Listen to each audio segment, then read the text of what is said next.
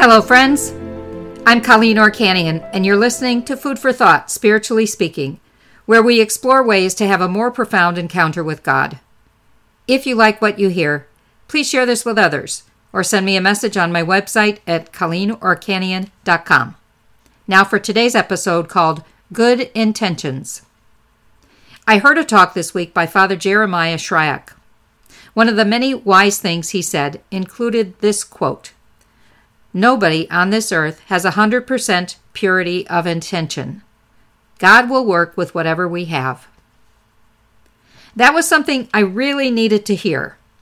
I had this distorted belief that a good Christian, someone who wants to be a saint, lives only for the glory of God, only to please God. They serve out of love for God and not from a desire for some kind of personal benefit. On the one hand, I understand that we should act out of love for God and neighbor. But on the other hand, when I serve, I feel good. So that's a benefit to me. If I did not feel good, would I still serve? I don't know, because serving always makes me feel good. It always benefits me as much as it does others. I could not see how to separate the two, serving God and being blessed by that service. Here are some examples of how that has worked for me. It's Lent, and I decide to give up sweets. I love sweets, but they're bad for me, so I choose to sacrifice them. If I lose weight and my blood sugar numbers improve, I have benefited from this sacrifice. Do I have 100% purity of intention if I know it will benefit my body? No, I do not. But is it still an acceptable sacrifice? Yes, it is. It's still difficult, and maybe without making it a sacrifice for Lent, I would never give up sweets. Another example someone makes rosaries to give away at church. They watch TV while they're making the rosaries. Now, they could spend that time praying while creating, but they choose to watch TV. Do they have a 100% purity of intention? No. Is it still an acceptable sacrifice? Yes. They're creating something beautiful for God. Another person leads a small men's group at church. He began it because he wanted to be part of a community of men who support each other and grow in their faith. Does he have 100% purity of intention? No. He hopes to benefit spiritually from the group, but he also wants others to benefit. Is this still an acceptable sacrifice? Yes. He's furthering the kingdom of God. Here's another example. I lead Sisters in Faith, a women's group that meets monthly. I began the group because I wanted to be around other women who love the Lord and wanted to share that love with others. My goal in a meeting is to help them feel God's presence and love and to grow in faith and trust in our most perfect God. I get so much out of these meetings, even though I lead the group. Do I have 100% purity of intention, knowing that I'm going to feel good after the meeting? Nope. Is it still an, an acceptable way to serve God? Yes, absolutely. I love going to Mass. It's when I feel closest to God. I want to be there. I want to worship God. I want to enter into His presence. I want to receive Him in the Eucharist, the most blessed sacrament. If I did not get so many blessings out of Mass, would I still want to be there to worship God? I hope the answer is yes, but I don't know because I always feel something. So, do I have 100% purity of intention? No. Does that matter? No. God still showers graces down on me. I pray a rosary because I feel an obligation to that prayer. While praying, I often get distracted and sometimes I even fall asleep. I might conclude that my prayer was worthless because I wasn't 100% focused throughout the entire time. But I would be wrong.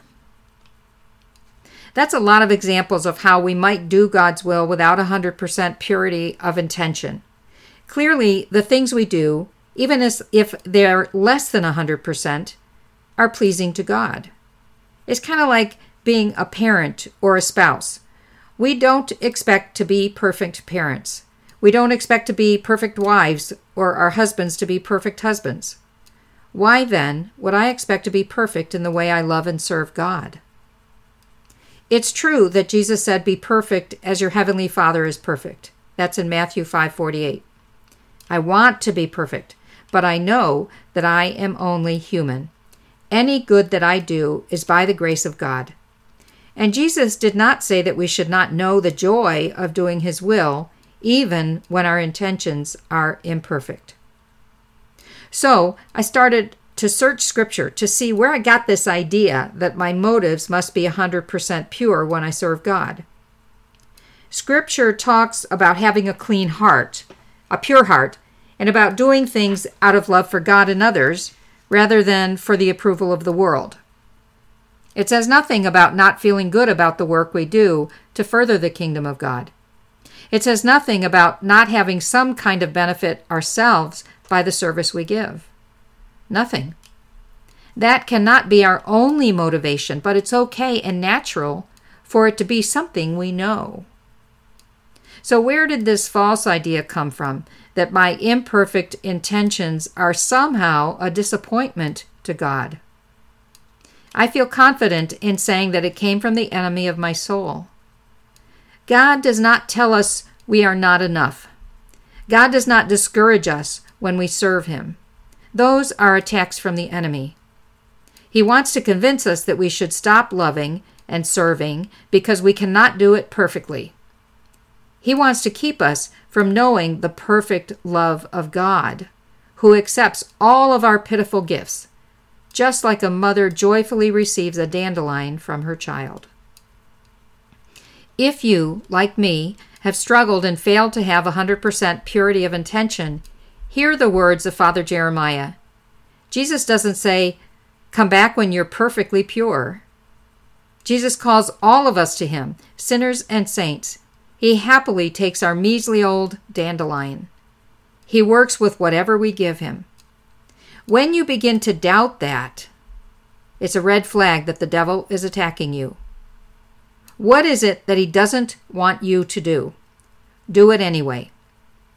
What is it that he, the devil, doesn't want you to believe about God? Reject those lies. What is it that he, the enemy, wants you to believe about yourself and your imperfections. Reject those lies as well. God encourages, the enemy discourages. Is it wrong to feel satisfaction when I'm able to serve someone in need? Of course not. We should feel that way. But the feeling should not be the driving force for helping others. Is it okay to be delighted when God uses us to fulfill His divine plan? Yes. How could we not be delighted to be chosen by God? But do I do God's will to feel the delight, or is it rather a byproduct of the work I do? All the good that comes from my love for God and my service of God is part of God's grace. We can never dismiss it or ignore it. We should embrace it and be grateful for it. God takes delight in us, and we should accept that as the gift that it is. So kick the devil to the curb. Don't let him steal your joy by accusing you of imperfect intention. God takes our less than pure intentions and makes them grow to something much greater. Like the Grinch, whose heart grew three sizes, he takes my dandelion and transforms it into a bouquet of sweet smelling roses. That is the great God we have. How blessed we are.